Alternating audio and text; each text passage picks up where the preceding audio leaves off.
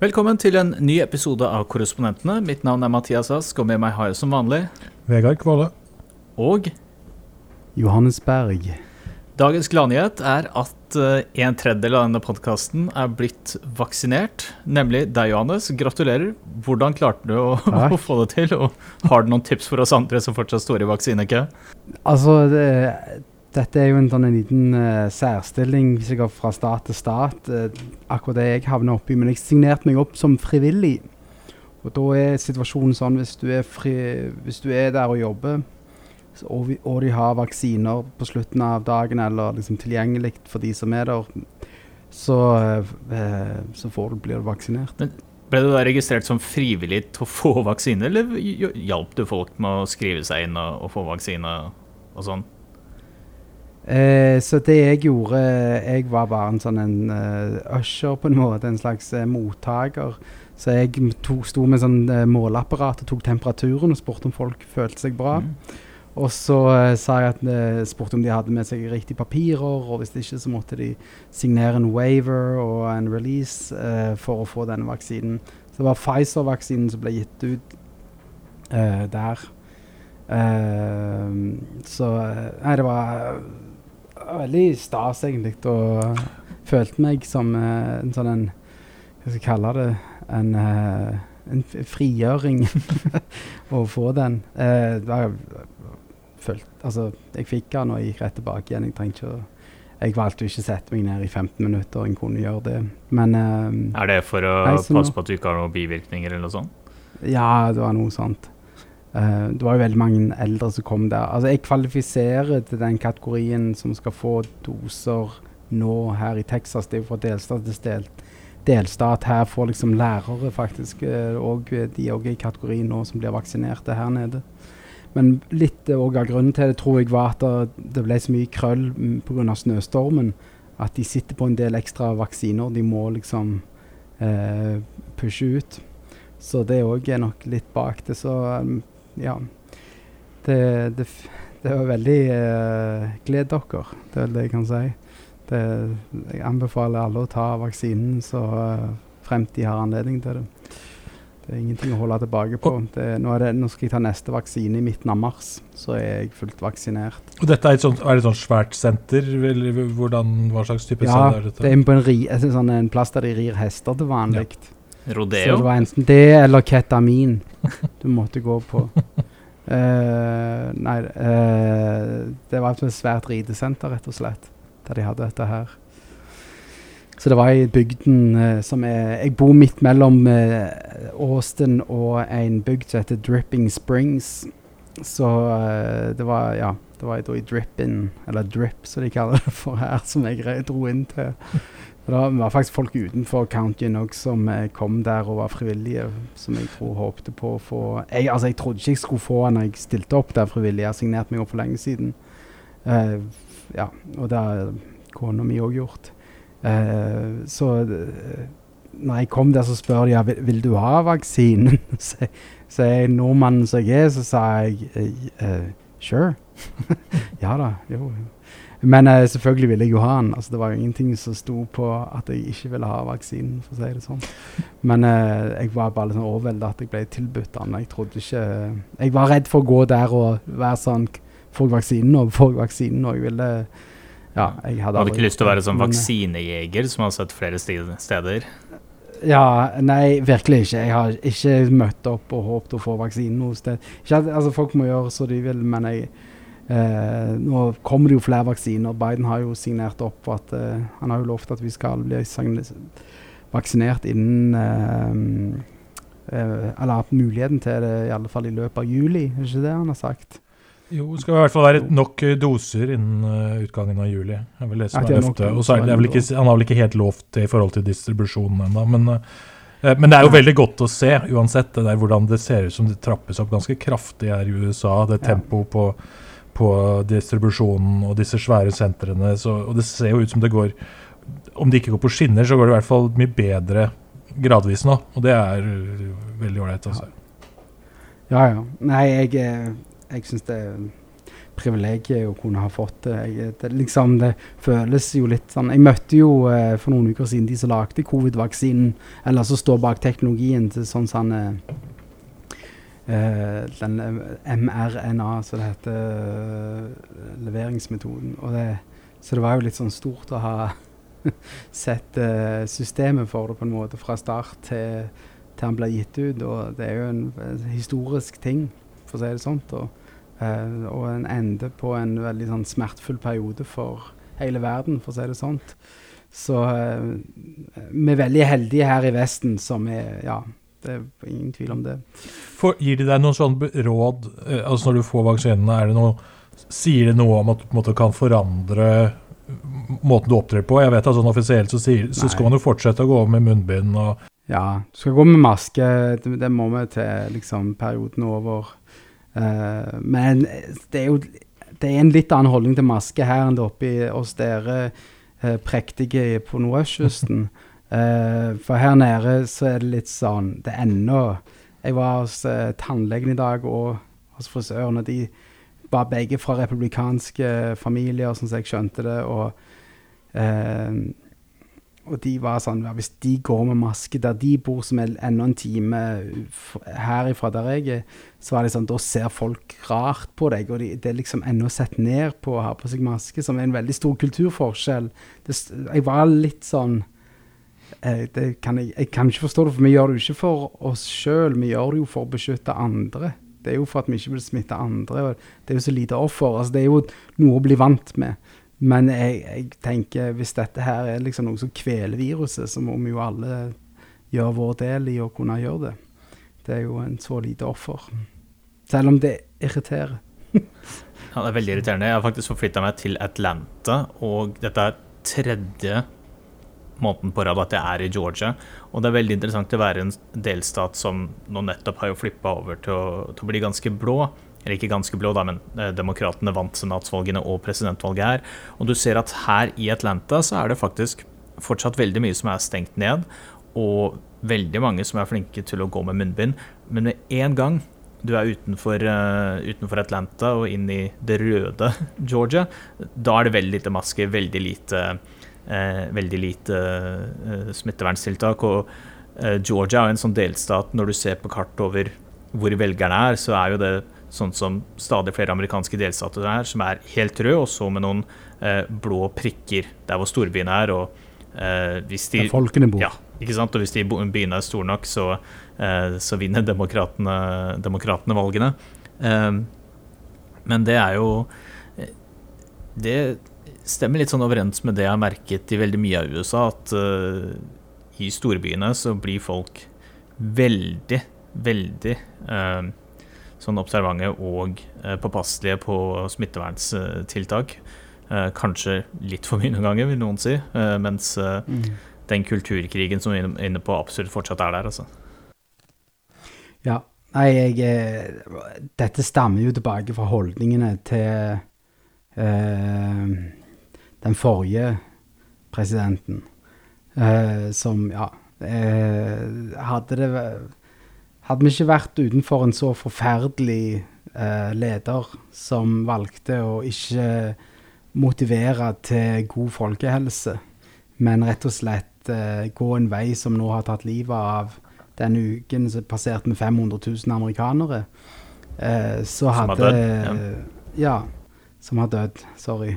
Eh, så er vi jo eh, Hadde vi jo hatt en helt annen tilstand, og det ser vi jo kontrasten på i Norge òg, at det er en helt uh, Det er jo en mye bedre, mye bedre forhold, selv om nordmenn syns det er veldig fælt nå. Så er, så er det ganske trist eh, å være et sted der en har vært så kaotiske og valgt å ikke følge forskerne og vitenskapsmiljøene sine råd for hva som fungerer i en sånn situasjon som vi er oppe i nå. Men uh, Johannes, før vi går videre, så må du gi oss en liten oppdatering da, på hvordan det står til i eh, Texas nå etter katastrofeværet. Du, du tenker på cruisebåten, eller tenker du på drikkevannet? Jeg tenkte vel egentlig først og fremst på drikkevannet, så kan vi snakke litt mer om cruise og sånn etterpå. Altså, det, det I mediene så hører vi jo at det, her er det ikke varme lenger. Altså, folk har ikke strøm, og folk eh, det, det, er mye som skjer, eh, og vann er det ikke. Men eh, jeg, ut ifra det da, så har jeg vært i den lille delen som eventuelt har hatt vann hele veien. Ellers er det veldig mange som har vann, men så er det en Det er jo veldig forferdelig at folk ikke har vann. Det er jo, Jeg skal ikke minimere det. men det, ting begynner å gå tilbake til normalen. Og uh, nå på en måte det her Urcot-styret, de som ikke var fra Texas, hadde, de hadde liksom sagt opp sin stilling der denne uken. For det var jo folk som bodde i, i Georgia og i Tyskland og uh, på nordøstkysten. Der dere er, eh, som var en del av dette her styret. Og nå er, er Ja. Så det, det, har vært en del etterdønninger, kan du si. Men ting er Nå er det jo eh, 80 Fahrenheit ute for de som vil regne på det. Så det er godt og fint vær her. Snøen var vekke til lørdag. 25 celsius? 25 celsius er det i dag. Så det, det er kortbuksevær, som det heter i Oslo. Eller badevær. Så det, det, det, det, er jo en, Nå er jo ting normalt igjen, men det er veldig, de kaller det for sånn schizofrent vær her. For det svinger litt. Så har det jo vært denne Men, politiske eh, konsekvensene her også, da. Skandale. Ikke sant? Ja. Både guvernøren Abbott har jo fått mye kritikk, han òg, har han ikke det? Også ja, han har det, og faktisk på TV nå så har han løytnantguvernøren faktisk vært en del ute og snakket, så jeg tror nok det er for å lette litt på presset på uh, Abbott. Nå, det er bare noe jeg antar. Men uh, så har vi òg senatoren vår som valgte å ta seg en velfortjent reise uh, ut av delstaten når det var på det kaldeste. Han tenkte jeg bare, det, Mitt hode Det bare minnet meg litt om han cruisebåtkapteinen i Italia som valgte å gå fra båten som en av de første istedenfor en av de siste. så, så, kan det jo minne litt om det her. Eh, det er, det, er, jo så utrolig mangel på dømmekraft at en blir litt sånn fascinert at, over at uh, men han, altså, han, har ingen skam. Han skylder på ungene sine. Skylder på ungene, ja. Og på en måte oppi alt uh, som var av kaos og lidelse og problemer. Så det er jo litt fascinerende også at sånne som AOC kommer ned og samler inn millioner av dollar uh, og, og, hjelper uh, befolkningen i Texas. Mens Ted Cruz, som for øvrig også stemte imot å sende nød, pengehjelp til nordøstkysten Eh, etter Sandy, var det vel? Eh, ja. Orkanen eh, Sandy. 2012. Riktig. Så, så, fordi ja, han mente at de måtte, her på nordøstkysten skulle delstatene klare seg selv. Så har det altså nå da Cruise som uh, stikker av til uh, Cancún, en luksusresort uh, der. det er vel en, trist, trist, at han ikke klarte å være bedre på en måte leder og folkevalgt enn det. For det er jo Altså, jeg skjønner jo at han Alle vil være på Cancún når det er kaldt hjemme i Texas, men når du har en, en sånn lederskapsrolle som han har som senator, så er det et veldig, veldig dårlig dømmekraft. Og nå prøver han jo å, å skylde på at dette er tomrommet etter Trump. Han var på en podkast i går og snakket om det, og, og at uh, dette her er bare noen bitre naboer som er demokrater. Han, uh, som ikke klarer å se at han har det godt på noe som helst tidspunkt. Så uh, Jeg vet ikke, jeg. Altså, det Jeg tenker det Ja. Jeg valgte ikke å dra fra huset mitt. Nei, du tok deg ikke noen tur til Cancún? Nei, altså jeg tok opp fem, fire minutter opp til bensinstasjonen. Det var det nærmeste jeg kom til Cancún. Uh, for å liksom ha bensin på bilen som kunne eventuelt lade telefonene når strømmen hadde gått. Uh, men nei, det, det all, sto aldri i registeret at det ja, du, du, må sikre huset ditt før du drar òg. Altså, det, det, det, har jo hatt ekstremt mange vannlekkasjer, og huset har blitt ødelagt oppi dette her. Så det er jo eh, Ja, nei nå føles det jo at det er bak oss. og liksom, uh, Når du er oppe i en sånn krisesituasjon, så det, den hater du jo med alt den har. Og når en er da ute av det, så, uh, så glemmer en fort hvor fælt Eller jeg syns ikke dette var personlig. Eh, jeg har vært på norske hytteturer, som jeg nevnte forrige uke. Men for de som ikke er vant med dette været, så var det ganske brutalt. Og. Det blir interessant å se i forhold til Cruise, da, om han om det får noen konsekvenser. Han har jo utvilsomt uh, ambisjoner politisk framover også. Uh, ja. De, men det sies at det er, en, det er en livstid, eller kanskje fire livstider, fram til neste valg, før han Vi var jo dekta hans uh, valg når han stilte mot Eller han var den som Ja, når han var på gjenvalg og mot uh, Better O'Rourke. Men jeg tror også at det er jo selvfølgelig noe som kommer til å bli slengt i trynet hans uh, om fire år hvis han stiller som president, eller når han stiller som president, slik mange tror.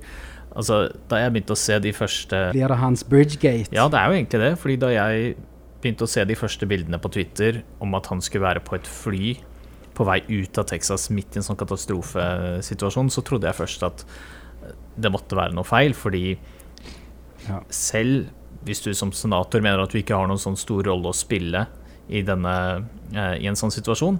Ja, noe som også er helt feil. En senator er en veldig viktig bindeledd, spesielt mellom føderale nødetater og lokalpolitikere. Og den andre tingen er jo at det ser jo bare så dumt ut. og Man skulle jo tro at i det minste at presidentambisjonene hans skulle være nok til å gjøre at han holdt seg, eh, holdt seg i Texas.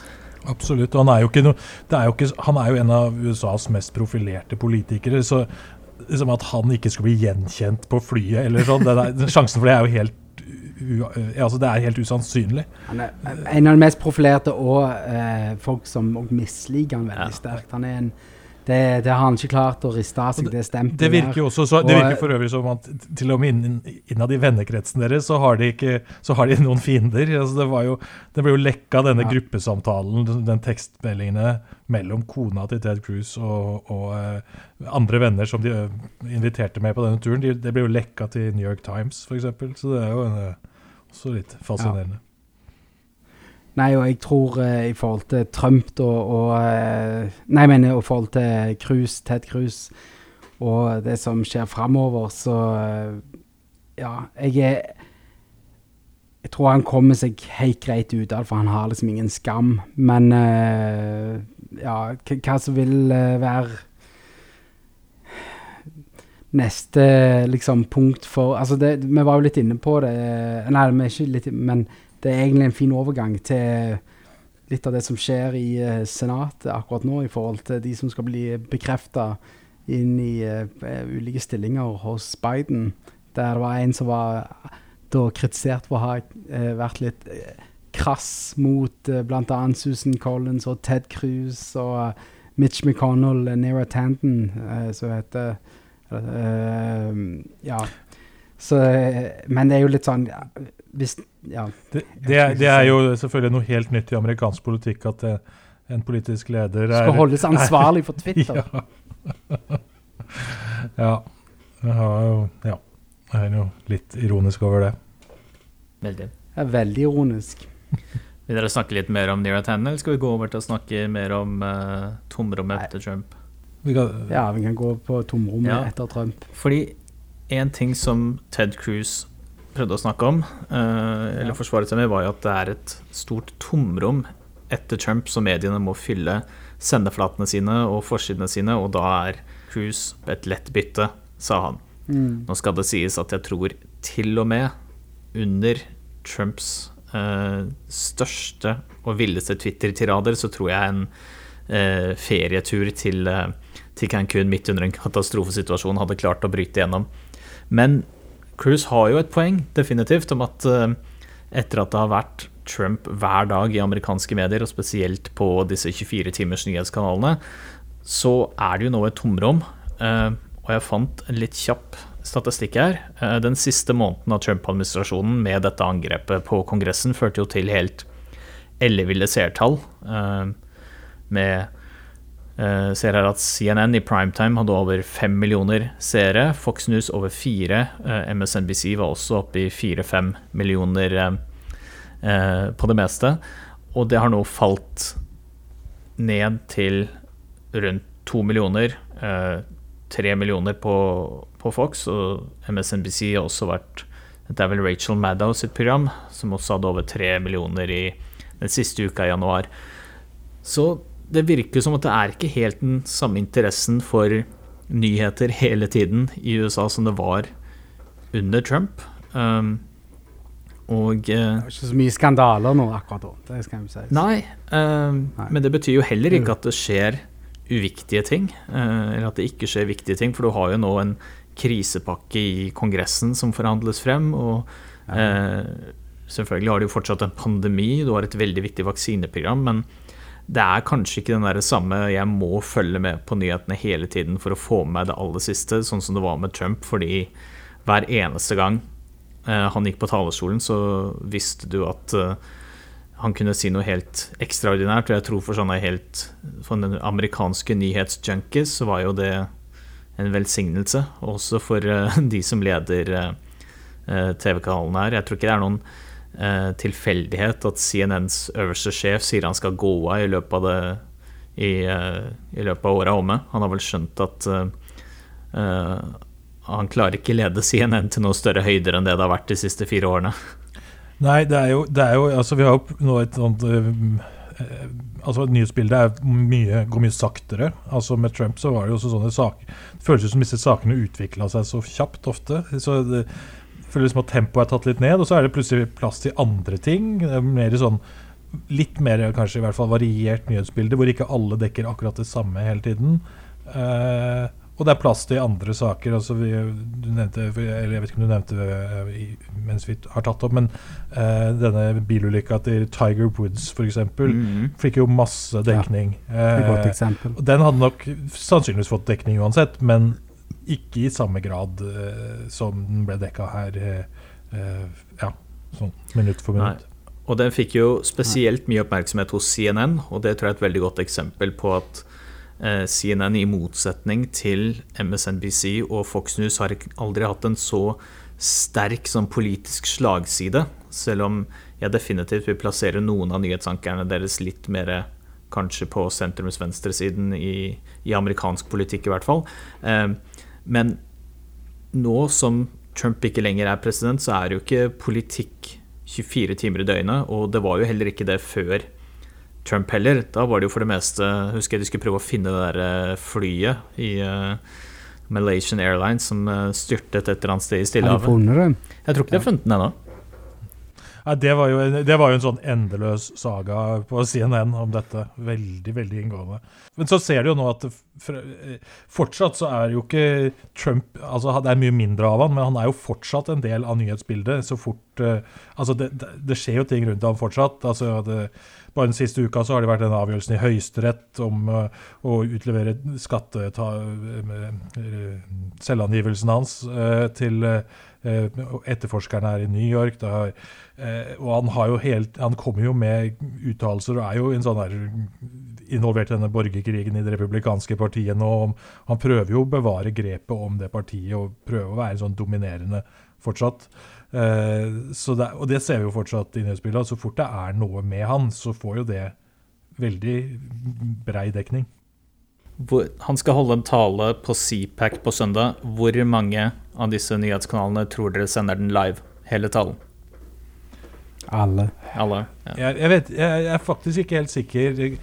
De burde ikke, men Altså Fox kommer jo garantert til å sende det. Kommer til å gjøre. Men eh, jeg er litt mer usikker på CNN og MSNBC. De har blitt mer De har gått litt sånn gradvis. Før, før han ble valgt som president i første omgang, så fikk han jo ekstremt mye gratis reklame ved at alle disse eh, talene hans ble holdt live. og så har, så er det fortsatt litt sånn mens han var president, òg, men det har blitt gradvis mindre av det. Og de har liksom tatt vekk litt øh, mer av det.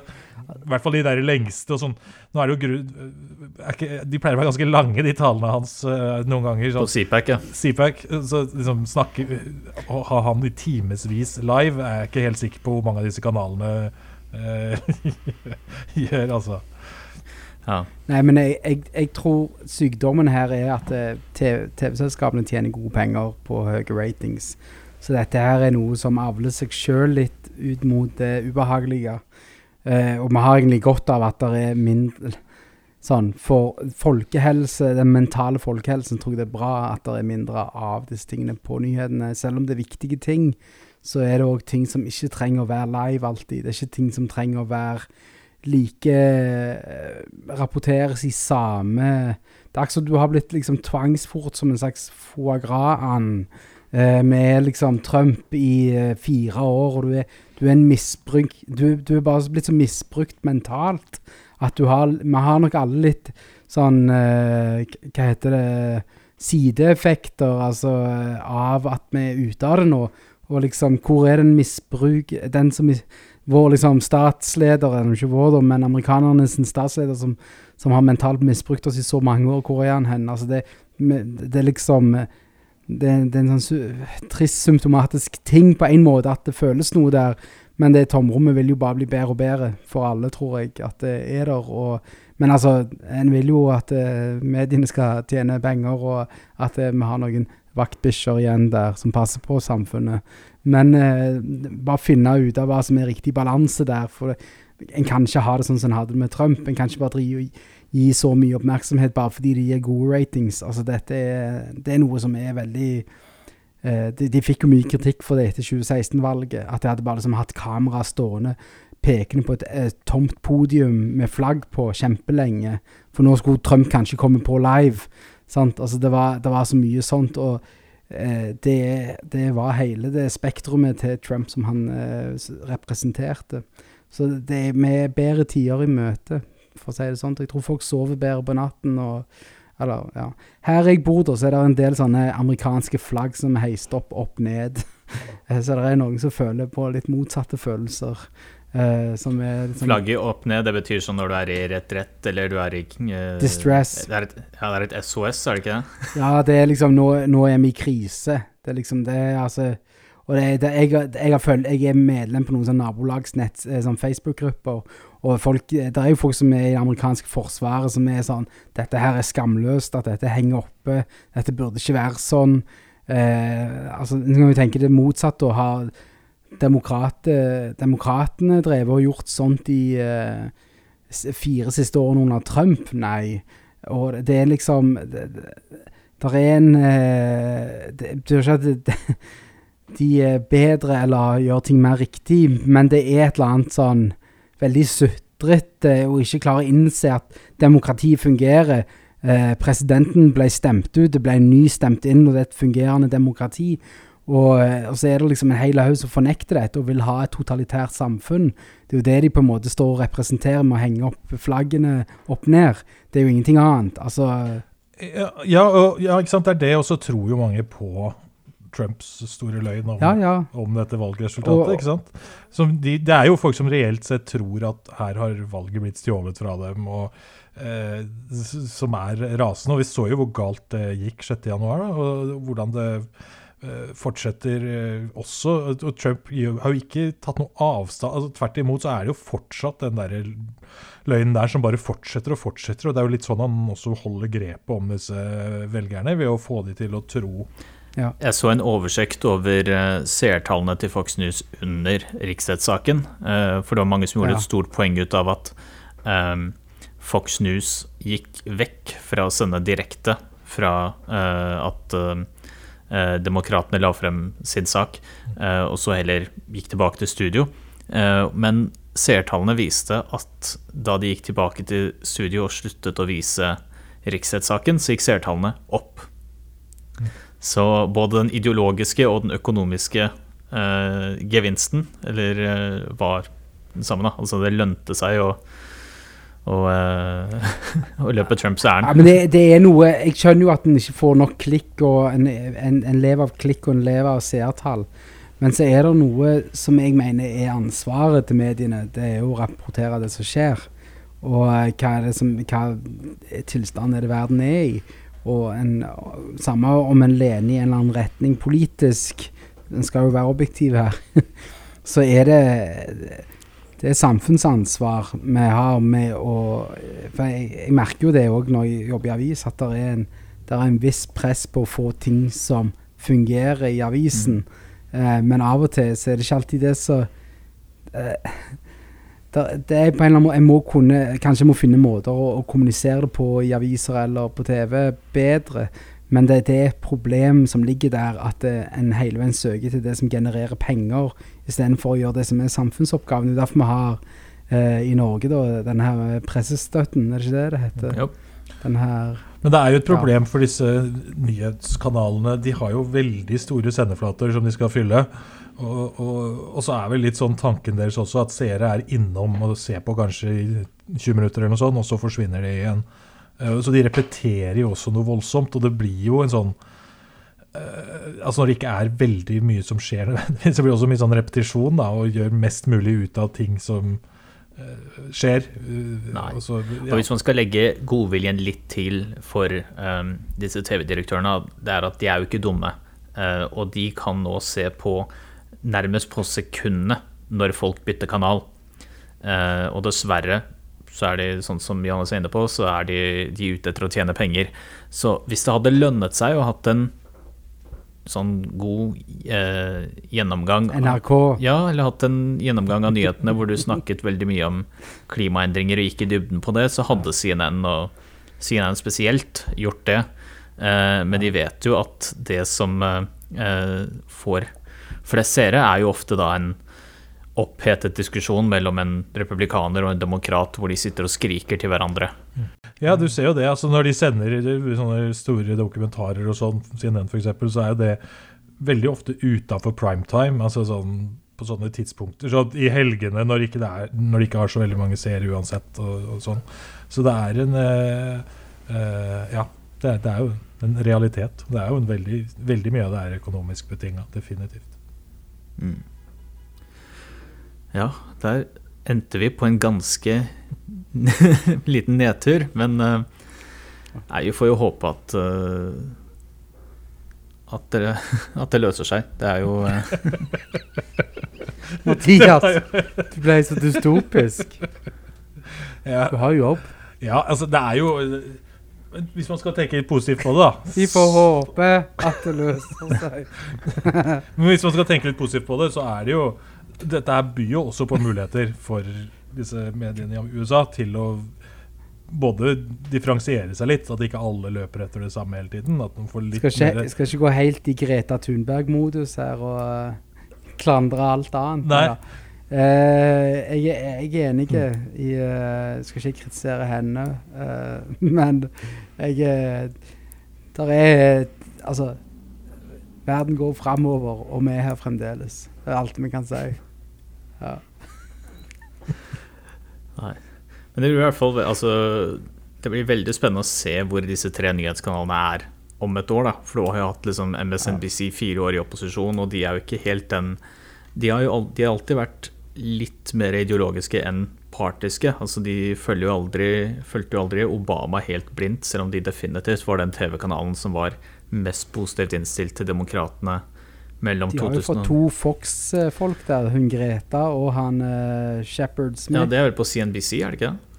Ah, sorry. CNBC, Men ja. MSNBC også, altså Morning Joe er jo en tidligere republikansk kongressrepresentant. Hun, til og med, eh, jeg tror- vet Nicole Wallace? Nicole Hun Wallace også var vel eh, kommunikasjonssjef for eh, George W. Bush, og Lou Dobbs kommer kanskje tilbake. Nei da, Ja, det Nei. han. Nei, jeg tror, altså, jeg tror han har en sånn kontrakt med Fox News, for de har vel egentlig sparka han, så de må jo betale den kontrakten hans i to-tre år til. Så han kan jo bare spille golf i tre år og få betalt millioner for det. Stemmer. Det er jo smart. Men ja, men det er også sant at uh, de der Never Trump-republikanerne har jo absolutt klart å finne seg et hjem i, i uh, Ja. Og det har jo også på CNN så er jo Jeff Lake og Charlie Dent og John Kasek er vel alle blitt kommentatorer der. Mm. Absolutt. Det er Ja. Men det det vi får jo se videre nå da, i hvilken grad Trump klarer å beholde dette grepet om partiet. Om han med denne Det at han får så mye mindre oppmerksomhet, det er jo merkbart i forhold til hvordan det var selvfølgelig da han var president. Så om han klarer å beholde grepet nå da når han ikke har Twitter-kontoen sin, og vi får liksom Veldig mye av de responsene fra Trump blir mye mer forsinka nå, når de på en måte går gjennom en talsperson eller sendes ut som sånn pressemeldinger og sånn. Det er ikke liksom den derre umiddelbare eh, overskriften som kommer fykende mot, eh, mot verden sånn, i disse Twitter-tiranene. Jeg syns jo den ropekampen som er på Twitter altså jeg Skal gå i en veldig kontroversiell mening her, men jeg, jeg syns jo at det, det burde vært noe sånn filter og noen steg for å ytre meninger for statsledere i sånne mediumer. Ting, det, det, er, burde, det burde være en eh, For du snakker om og Du går forbi eh, alt som Altså, du legger ut en pressemelding, basically, men du gjør det i et slags format som skal være veldig tyggbart, og du unngår ganske mye nyanser i den lever leveringen der. Så jeg håper jo at vi Det er jo mye endringer nå som er ute og skjer for eh, disse her Silicon Valley-selskapene, men eh, Ja, det er jeg enig med deg i. Det snakkes jo veldig mye om ytringsfriheten til statsledere som Trump som kan risikere å bli sensurert, men det snakkes jo mye mindre om hvordan Twitter og andre plattformer tillater disse statslederne til å gå ut direkte til folk uten å møte noe som helst tilsvar fra opposisjonen eller eh, noen kritiske spørsmål fra pressen. Altså hadde du hadde for 20 år siden sagt til noen at uh, nå skal vi sørge for at statslederen, uansett hvem det er, demokratisk eller ikke demokratisk valgt, kan bare sende ut twittermeldinger som hele befolkningen kan få på mobiltelefonen, uten at eh, opposisjonen eller pressen får noe tilsvar, så hadde man jo kalt det for et sånt Big Brother 1984. Ja, og det absolutt også i tillegg det, den situasjonen med at dette kontrolleres av privateide selskaper. Det er på noen få hender som tjener penger på det. Det er ikke Det er jo ikke en Altså Der har jo Trump og mange av disse Trump-tilhengerne et poeng i at det er jo veldig sentrert, denne makta, når det kommer til ordskiftet i USA rundt Twitter og, og sånn. da. Så det er jo, det er jo et eh, problem for USA eh, framover også. Det Ja, eh, og ikke bare USA. og ikke bare USA. Nei, Jeg tror definitivt at Silicon Valley er nok høyt på lista når vi kan begynne å reise litt igjen. Eh, Men jeg tror vi setter sluttstrek eh, der for i dag. Eh, Tusen takk for at dere to var med. Eh, Gratulerer igjen med vaksinen Den Johannes. Og vi snakkes neste uke.